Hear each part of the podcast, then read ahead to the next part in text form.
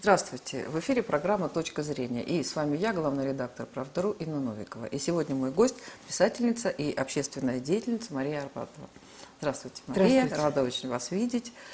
Вот, хотя тема у нас с вами на самом деле очень сложная, и а, поскольку вы всю жизнь занимаетесь феминистским движением, хотел сказать, что не женские, да, но они, наверное, прежде всего женские, да, потому что очередь война женские. слово женского рода. Ну, как бы на ней Как гибнут бы. те, кого рожают женщины. Поэтому Ну, к это, это, это наш вопрос. К сожалению, это наш вопрос, да.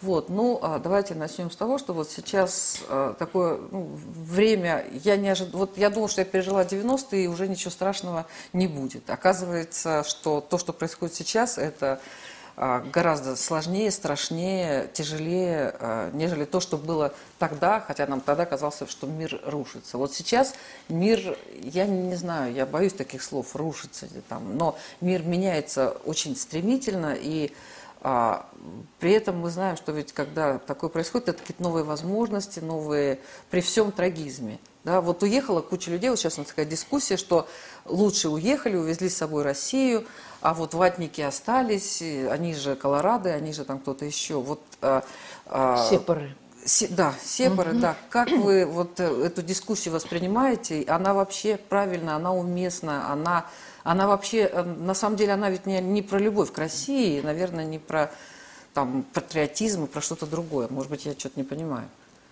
Ну, смотрите, вот э, в сетях эти люди называются паровалильщики, да?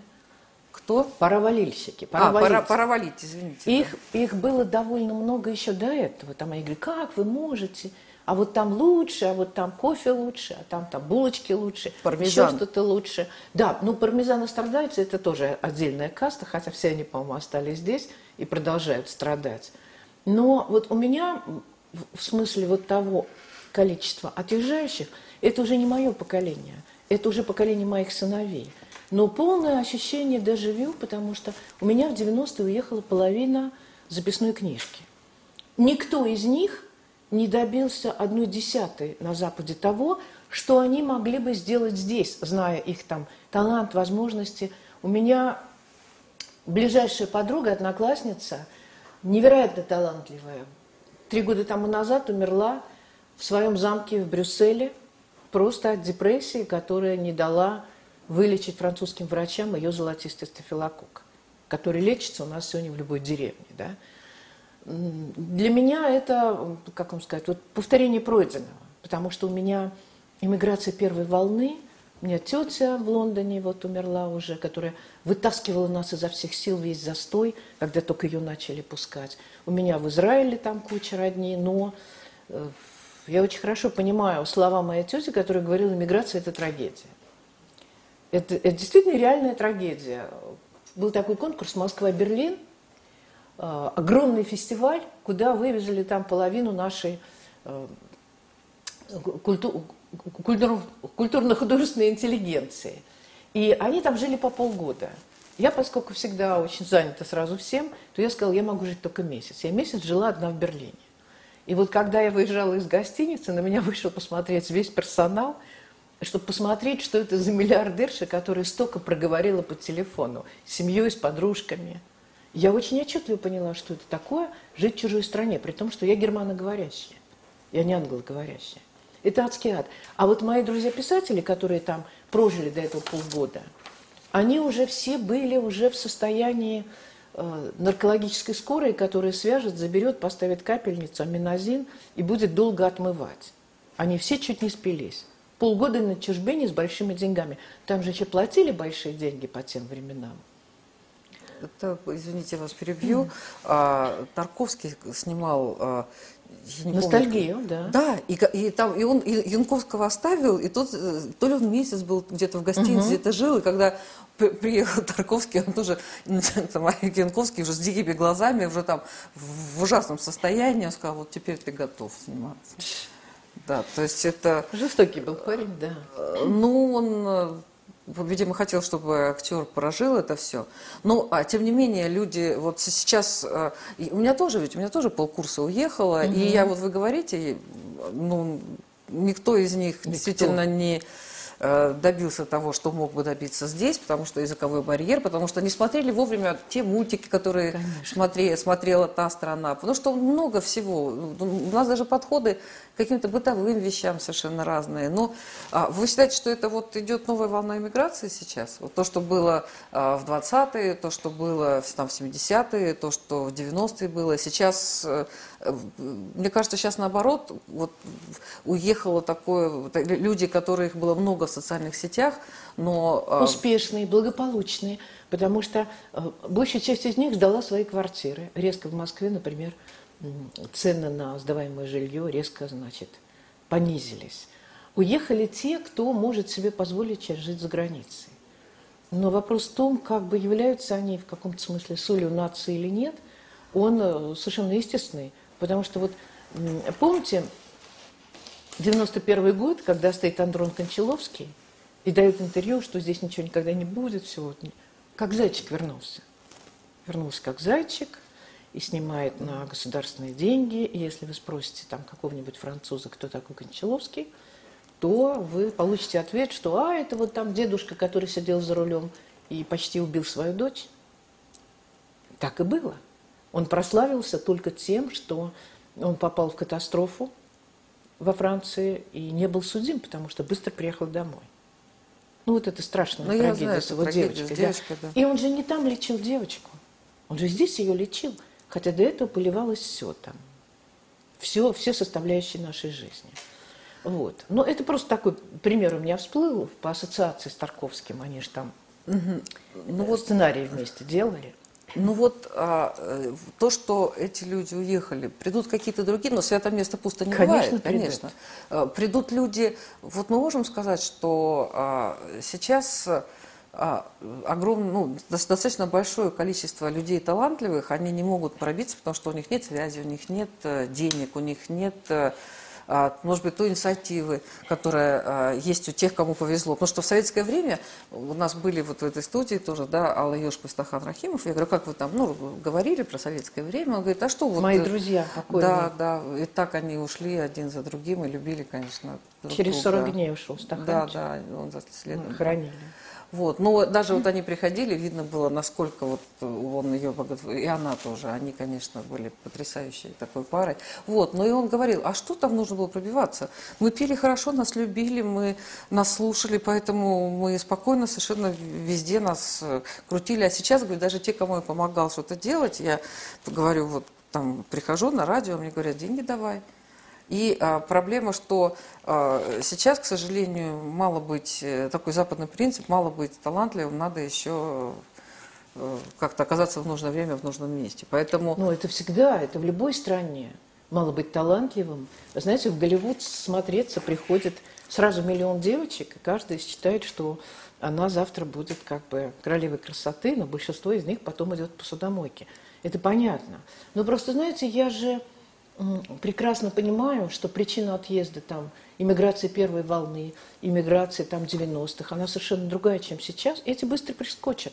Уже есть информация, что там Ксения Собчак там приедет на какой-то проект, хорошо оплачиваем, что Вера Брежнева, значит, а так она уже выступала, она уже, уже кто-то да, кто да, звонил, 40 тысяч, то ли там ей там сказали, все. Нет, вот Вера Брежнева 5 миллионов. До этого она порыдала, что вот так Нет, 40 война. тысяч долларов там что-то такое а, слышала. ну, переводить не будем, сейчас это слышно. А вот, поэтому, конечно, они никуда не денутся. Но вопрос же в том, как бы, что, что они хотели этим сказать. Что Израиль не воюет. Израиль каждый день крошит там каких-то арабских подростков. Они поехали куда? В невоюющую страну? Они на Луну поехали. Ну, кто-то они... в Израиль поехал. С, аргум... а, с аргументом, что не хочу жить в стране, которая воюет с соседями, и уехала в Израиль, директор верно. Яндекса, при том, что Израиль, там, он и с Иорданией воевал, и с Сирии. Там, и, да, вообще не страна, а военная база, но остальные-то рванули в страны, которые в блоке НАТО поставляют сейчас оружие и инструкторов. То есть куда они? Я понимаю, они уехали бы на Тибет, сели бы в лотос и стали бы медитировать. Еще тут есть какое-то понятие. А уехать просто там, где как бы вам сказать, спокойнее э, сытнее на их деньги, заработанные здесь. И что, в чем поза, в чем проблема? Ну, в общем, я услышала то, что, э, наверное, какие-то новые возможности у кого-то появятся, но, видимо, те, кто сейчас кричит, что Россия, да, уехала, да, что Россия уехала от России, видимо, это все такие, не могу сказать, что там промоушен, там еще что-то, ну, наверное, это правда. Какие-то такие Слушайте, пиаровские ну, ну, философский пароход, это в чем-то действительно была уехавшая Россия. А вот этот самолет, назовем это самолетом, кто эти люди? Это как бы звезды шоу-бизнеса? Ну, философский ну... пароход, и когда в Париж, там, тогда миллион же уехало, да, да там во Францию, но это были люди, это были люди образованнейшие, это были люди, э, которые действительно там были там элитой общества. И, ну, миллион это не сколько там, ну, ладно. Но ну, они спасали свою жизнь. Чего спасали эти? Вот что спасали Галкин и Пугачев? Что спасала Ксения Собчак? Что лично ей угрожало? Что ее возьмут в армию воевать на Украину?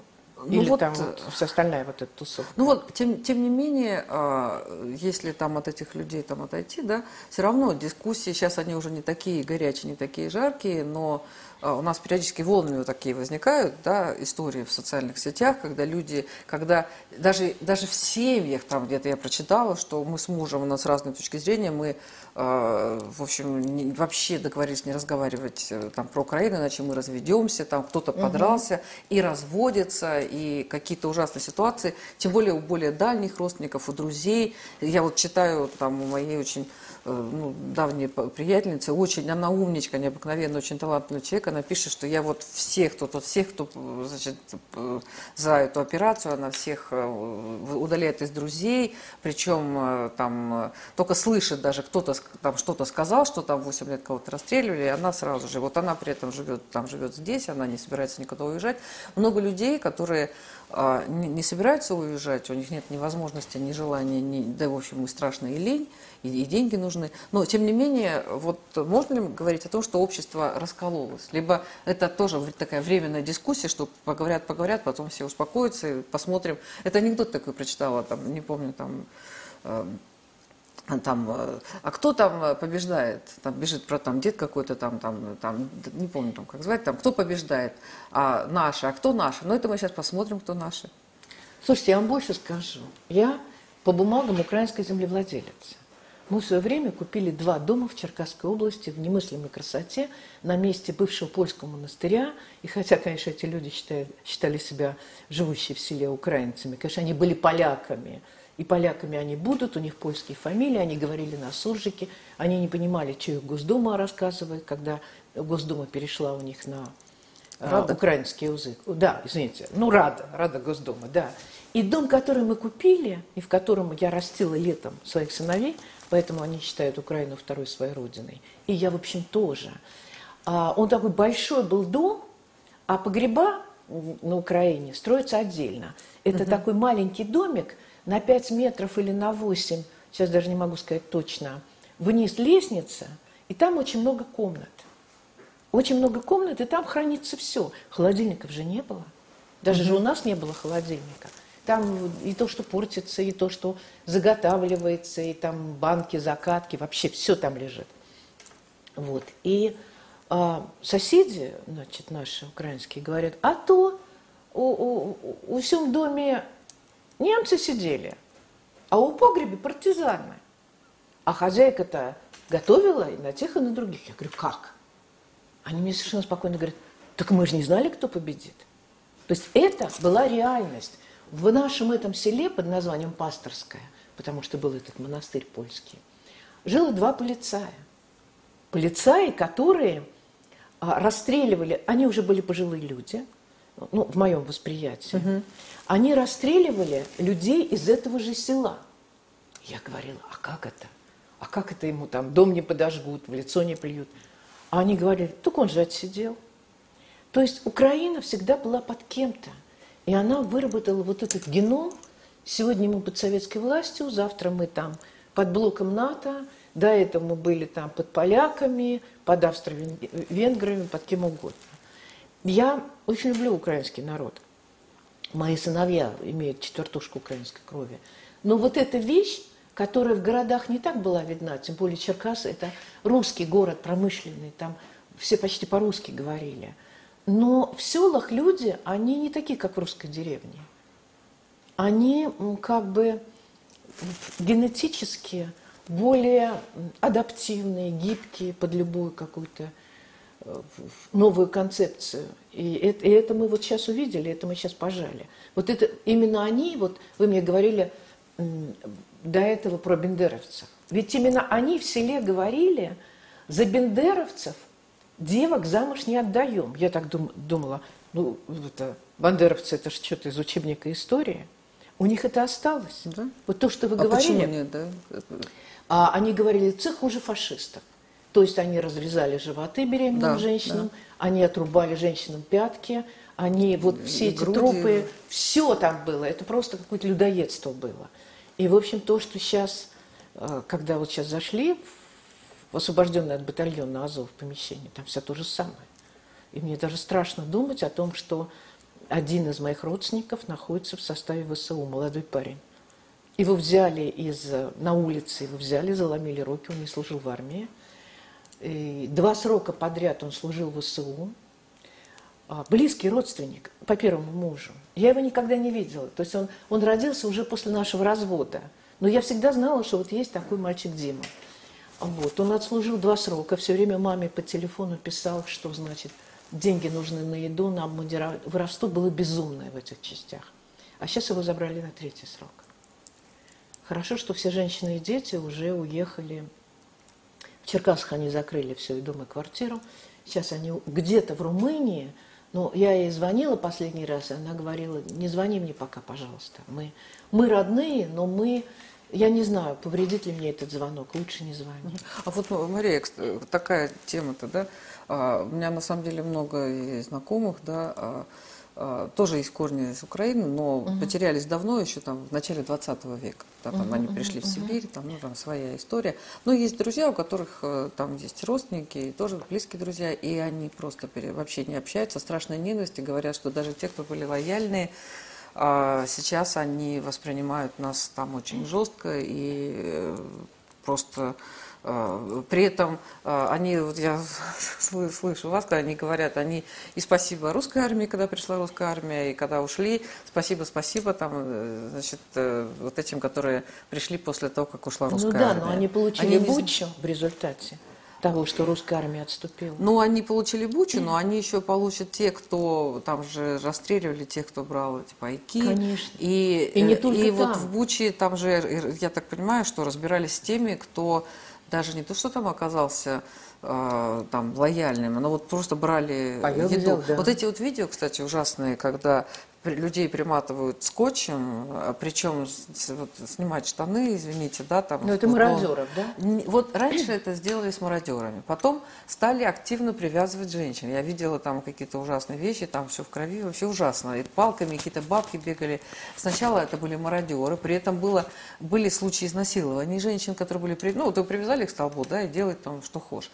А теперь они привязывают тех, кто проявляет какую-то лояльность к России. Потому что я увидела сегодня видео из, э, Днепропетров... из Днепропетровска. А, ну, как бы девушка достаточно молодая, ну, может, ну, молодая женщина, да, и она, она обмотана в 100 слоев этого скотча, но она там одета и и она просто уже висит, просто она висит. Да, в Днепропетровске не было там никаких мародеров, я так понимаю, что там военных действий никаких не было. И там, ну, как раз говорится о том, что теперь это делают за симпатии к России. А, вот, и это, то есть просто все дальше, понимаете, войну там как бы легко начать, да, военную специальную операцию, да, там, или там, мы когда все это начинали, и когда говорили, никто не предполагал, что будет столько вранья, столько подтасовок, столько жестокости, и это все развивается, это же все а сначала вот они, ну, вроде как мародеров, да, надо наказывать. Зеленский же сказал. Вроде вот потом оружие раздал бандитам, выпустил там всяких э, убийц вообще, насильников. И теперь это уже идет дальше-дальше, и ненависть, она э, я, я понимаю, что на Украине она растет, потому что, ну, когда люди, там вся Украина, это красная зона, у них все время военные тревоги, видимо, для того, чтобы еще людей держать в таком напряжении, как на Майдане было. Ну да, но вы знаете, э, она растет везде. Она и у нас растет. Вот облили красной краской, значит. Муратова, да. Ну, Муратова. Дикость на самом а, деле. А, да, но они же выбрали не Иванова, а Муратова, вот, лауреат Нобелевской премии. Ну хорошо, поймали их, вон там из Чернигова один, второго не поймали. Из Чернигова? Да, да, мне написали. Он как бы украинского разлива. А что же они украинского разлива э, Дмитрия Муратова поливали? Они э, своих вот эти ковры вязали зеленкой, крас, зеленой краской поливали. Да, да. Но понимаете, вот если вообще взять... Дикость какая-то. Не просто дикость, вот просто средневековье. Но Украина бухнула из средневековья раньше. Я где-то лет 10 тому назад ездила и выступать там был маршрут Киев, Львов, а, значит, Трусковец. И мы ехали на машине, вот всю так Украину которую я очень люблю, проехали. И я первый раз в жизни не в музее увидела, что пашут бараной. Можете себе представить? Я не поняла, я спросила, а что это такое там деревянное? Они стали ржать, ну, люди, которые нас везли, а, такие устроители этого мероприятия, сказали, это же барана. А, понимаете, вот, вот это сползание, оно куда-то привело в немыслимое какое-то место. У меня так получилось, что помимо того, что я сама, а, а, как вам сказать, наблюдала в своем вот этом селе Пасторское разрушение абсолютно вот такое на клеточном уровне. Разрушение города, разрушение нашего дома, когда сначала приехали там машины, собрали железный забор с 30 соток. Но нелегкая задача. Угу. Увезли и старики сказали, то мы бы вышли, нам, нам бы по голове дали. Украинские старики, соседи. Ну, мы же москали. До того момента, когда, ну, сейчас-то уже и дом разрушен, уже и сад вырубили, и уже эта часть села умерла, потому что м, старики, которых вот я еще застала, они все выталкивали детей в города, а потом выталкивались эти дети за границу. Если вы приезжаете, неважно, там, в Италию, там, в Германию, вот все вот эти вот тетки, они все там, извините, моют унитаз. Вот да, там, да, да. Э, ну, сиделками еще. Сиделками они у нас работают.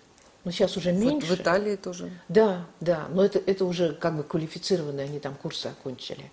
Вот. И а, дошло до того, что вот этот вот маленький, маленькое сельпо, в котором было все, и даже я оттуда привозила какие-то рюмочки Львовского завода, и, послед... книги, и книги там были, кстати, Вообще которых все. в России не да, было. Да, совершенно верно. Особенно вот в таких промышленных городах, как Черкасы.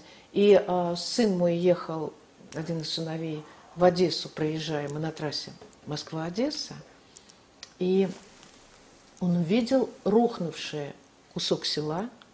Там просто забиты, заколочены дома, ничего нету.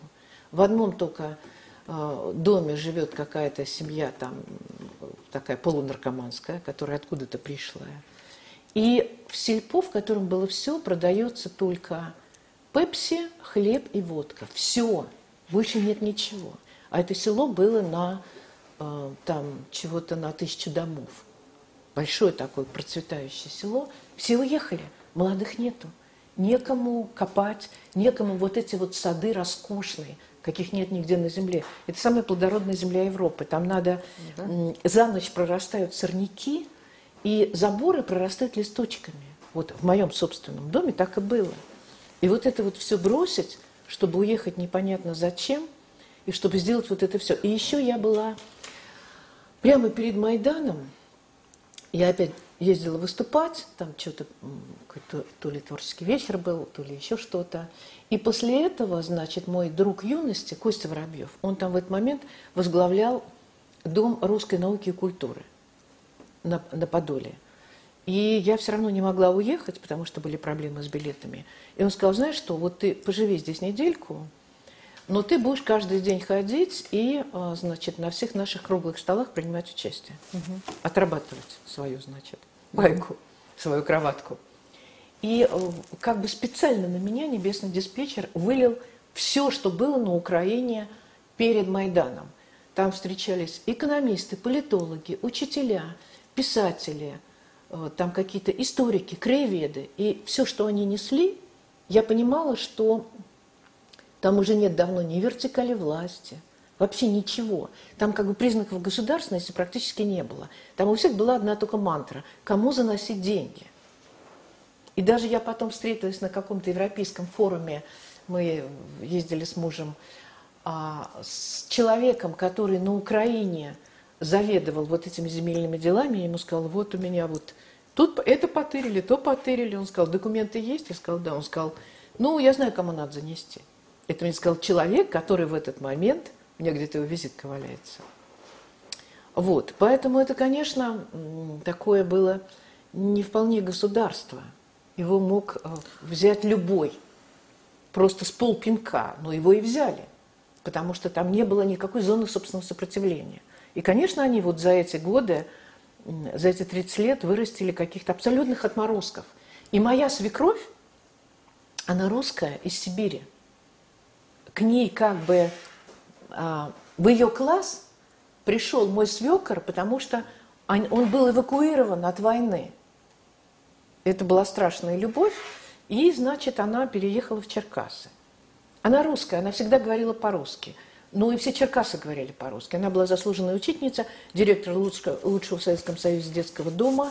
Она первая сделала специальную группу для глухих детей – для глухих сирот. И она была глава депутатов э, области Черкасской. Собственно, угу. она нам и показала всю эту красоту, и, и мы тогда купили там именно дачу, угу. а не в Россию, хотя мы, нам надо было ехать 17 часов. Но это нас не смущало. Там с маленькими детьми, с собаками, с баулами. Помните эти советские грязные угу. поезда? Но все равно это невозможно было оторваться, потому что каждое лето вот таким слоем лежали фрукты.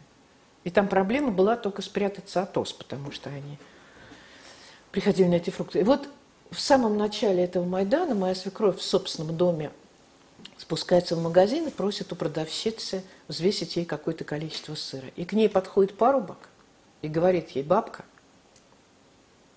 ты почему по-русски спрашиваешь? Спрашивает он ее по-украински. Она говорит, я русская, я всю жизнь, значит, говорила по-русски – я всех тут вас выучила, она первая была в истории Черкасской области заслуженная учительница. Он ей говорит, поговорила и хватит. И дальше он ее прессовал так, и все страшно, страшно испугались, потому что вот эти вот нацики, они а, там были э, неприкасаемыми. Полиция не выезжала. В общем, в результате не ему вызвали полицию, а ей вызвали скорую. Он ее не бил, он ее просто унижал. Ей уже было 80 лет. Понимаете? И я тогда поняла, что ну, уже край какой-то. Вот. А еще у нас, почему для меня 2014 год знаковый, потому что моя близкая родственница, девушка молодая и красивая, прямо перед войной завела любовь с мальчиком из Луганска. Ну, никому же в голову не приходило. Они в сети познакомились. И вот когда был вот этот страшный значит, угодила, когда вот когда эта авиабомба была, когда в, да. в, в администрацию. Да, в администрацию, администрации. Да, и вот эта вот женщина, которая оторвала ноги. Это вот эта красавица? Да. Инна Куджи, как ее звали? Как да, значит, и мама вот этого мальчика, а, она вы, выбежала одной из первых, потому что она работала в администрации. И у нее был такой шок, что они с мужем а, сразу же этого мальчишку посадили в автобус и отправили в Москву, моей родственнице. И они месяц не знали, вообще разбомбили этот автобус, жив мальчик, не жив мальчик. Дальше мама этого мальчика с маленькой дочкой поехала к маме, ну, чтобы спрятаться от бомбежки, а, поехала к маме на украинскую сторону, где ей заломили руки, где ее избили, где, значит, она была сепарколорат и так далее. А, ну, за взятку ее, естественно, выпустили – но впечатлений было много. А папа остался, и все это время а, как бы на этой улице с другим вторым мужиком, они охраняли дома, у них было оружие. Они не вступили в оборону, у них была своя оборона. А он какой-то там спортсмен знаковый, какой-то там вот борец какой-то, папа. Такой, знаете, мужик, который любил выпить, там дать в морду, гуляка, красавец. И вот они вдвоем с другим мужиком все эти годы сильных бомбежек каждый вечер вытаскивали бабок из подвалов, кого лечили, кого хоронили, кого кормили. И это была их оборона. И потом он к нам, когда приехал, сел вот так вот в нашей кухне, и я ему говорю, ну а вот сейчас, когда у вас стало поспокойнее, чем вы теперь будете заниматься? Он говорит, а я стал священником. И мы чуть не упали все со стула, потому что все, что мы о нем до этого слышали, оно вообще никак не соответствовало. Мы говорим, как, почему? До этого ни бога, ни черта. Он говорит, а я, чтобы не сойти с ума, начал ходить в церковь, начал, там принял постриг, я, значит, буду там теперь. Это, это, понимаете, это вот люди, которые в родне, которые близкие. И я даже не буду тут рассказывать всех тех ужасов, которые мы знали от них по телефону, когда связь наладили. Ну вот, э, вот, Мария, вот я слушаю, да, я на самом деле тоже, здесь очень много было людей, которые рассказывали то, что ужасно происходило в Луганске, а, да и в Харькове, кстати, и в Одессе, да, и, в, да. и в Донецке, и а, когда там по 300 человек за ночь пропадало, и даже там в Харькове там чуть ли не там тысяча там пропало, те, кто были неправильно ориентированные. Вот. А, но а, в то же время мне неоднократно, я там все время как-то активно там в социальных сетях что-то кому-то пыталась доказать, и мне говорили, вы все придумали, у нас на Украине спокойно, и а, и если там нациков. есть, если только он там где-нибудь там один прошел, его никто не видел, он там молча ушел. И я поэтому вот я слушаю, думаю, ну, значит, наверное, люди мне... Ну, ну как, если человек привезли сюда в багажнике, там, в общем, э, да, то, наверное, и он, то, что он рассказывает здесь, если мне там проректор Харьковского славянского университета Алексей Самойлов, его, его прихватили за то, что он ну, так не скрывал своих взглядов, и у него был день рождения, там был ректор, там был посол там какой-то страны, он такой был, дяденька, в общем, очень такой а, из ученые братья, да, образованный профессор, доктор наук, и его просто схватили, его там, у него не, не было ни глаз, ни зубов, ни вообще ничего. То есть я там видел фотографии, но не, так не бывает. И полгода его держали, но его смогли вы, вы, там как-то, в общем, вытащить. И мы За там... взятки. Э, ну да, он что-то такое мне сказал, да, что... Там нет а, другого языка давно уже. Ну, наверное, да, наверное. Но, а, тем не менее, когда я все это видела, мне говорят, это, это все вам вот кажется. Кстати, недавно я делала интервью, я не хочу называть фамилии, но человек такой очень либеральный, очень тоже там надо спасать Россию от России. Вот из, как раз из тех, которые, что Россия от вас уехала. Я говорю, а как вы прокомментируете вот эти биолаборатории? Он говорит, их не было. Правильно. Ноланд говорит, их что они было. были, я, так, а я говорю, так, я же говорю, угу. я, Ноланд говорит, что нет, их не было. Я говорю, знаете, я помню ситуацию в 2014 году, когда я участвовала в форуме, а, это был медиафорум, Белоруссия проводила, и там разные-разные-разные были делегации, и я там, э, и там была делегация из Молдавии, и они как-то хитро ехали, что они на поезде почему-то ехали а, через Украину, uh а, они прилетели, они прилетели как-то хитро, они прилетели тогда в, через Москву. Я говорю, а почему так э, странно? Они ехали через Украину, там поезд остановили, и всех, в общем, растрясли, и все у них отобрали, и обокрали. И был скандал по этому поводу. И я тогда спросила своего коллегу из Киева, он, он главный редактор, не помню, какой там газеты киевской, тоже, я говорю, вы прокомментируете, а что происходило-то? Я вот лично общалась с этой делегацией молдавской, говорит, ничего не было. Их обокрали, ничего. Это. Они все придумали. Я говорю, ну поэтому, поэтому вот мы вот как бы... А, получается, что... А, вот у меня еще вопрос такой по поводу все-таки все диалога, все-таки попыток друг друга понять. Вот когда я говорю, что это было, мне говорят, ничего не было. Но, наверное, может быть, какие-то мы неправильные аргументы используем, может быть, просто должно время прийти. Вот как услышать э, друг друга, как понять друг друга? Ну, чтобы другой нас услышал, у него должны быть уши. А сейчас у нас у всех то, что в психологии называется сужение сознания. Да, да я читаю своих друзей в Фейсбуке через VPN, и я просто в ужасе от того, насколько они смогли заставили себя сойти с ума. Это, это умнейшие люди, это интеллектуалы, я их уважала. Иммиграция, ладно, они там все уже подвинутые когда они пишут, а, российские солдаты насилуют детей, ну и так далее. Там вот они вот насилуют детей, беременных женщин, а потом ездят по ним танками. Да, да, это да. Это я да, вот такое да. тоже прочитала. Да, да, я тоже это видела. Вот. Но я при этом, э, у меня как бы есть своя история отношений с украинцами. У меня очень много друзей там, которые мне хитрым образом пишут. Одни уже в Европе, другие там где-то еще сидят – там и в Киеве есть знакомые, и в Одессе сидят родственники родственников. Вот сейчас сидит мама старая в Одессе, в подвале прячется. Ну, про Одессу, вот вы сказали, вы прям, тут у меня нажали на спусковой крючок.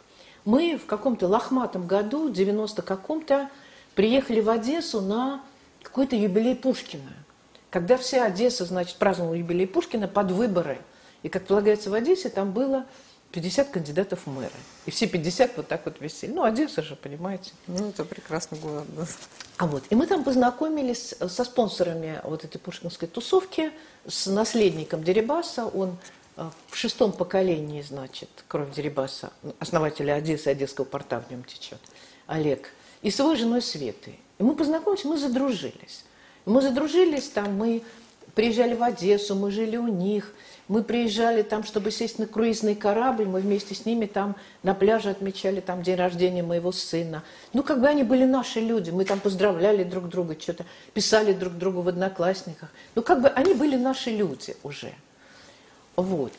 И в один прекрасный день э, Света мне написала под каким-то просто ником, создав страницу с лицом каким-то мальчика, что мы хотим приехать в Россию.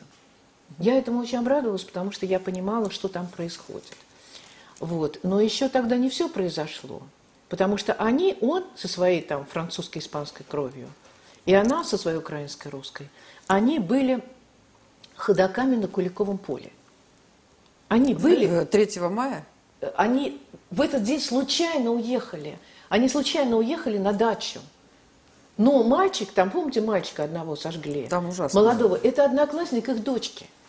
Угу. После этого они уже не раздумывая приняли решение, пошли в наше там посольство, поспредство, консульство, им угу. выдали бумаги, и они поехали сюда на машине, спрятав буквально в нижнем белье эти бумаги.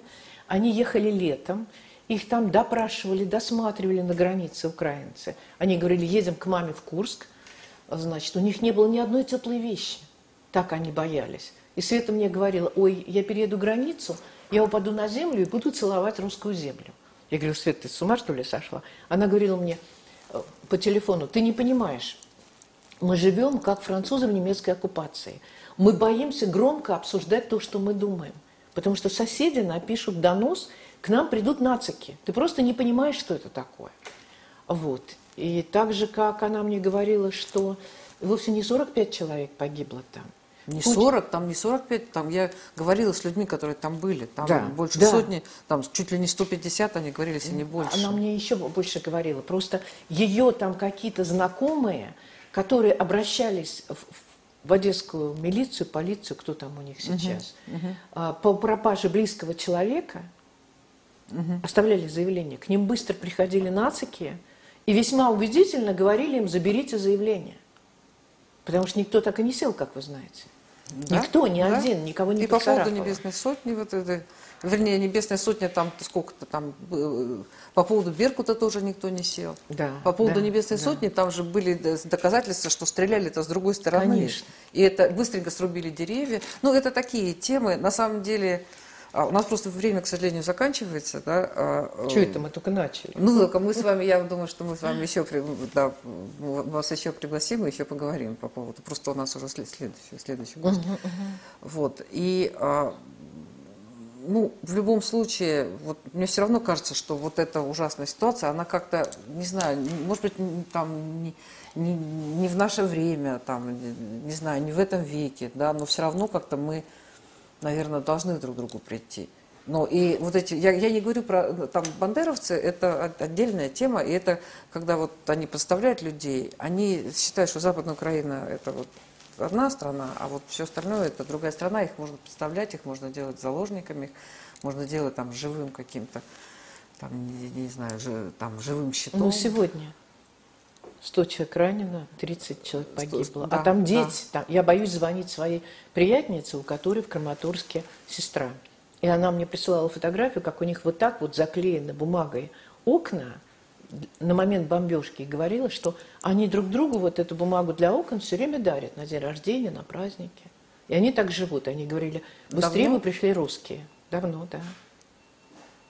И вот что сегодня там было, была ли ее эта сестра среди вот людей, которые пришли на эвакуацию, я говорю, мне даже страшно ей звонить. Мария, а вы вот все, все-таки, вы на самом деле человек-то очень позитивный, оптимистичный. Ну, вот то, что я там слышу, какие-то ваши там, выступления, и то, что я читаю, где-то жестко, да, но все-таки, тем не менее, э, достаточно все конструктивно. Вот вы считаете, что э, эта ситуация, она безнадежная и вот безвыходная, а, либо все-таки...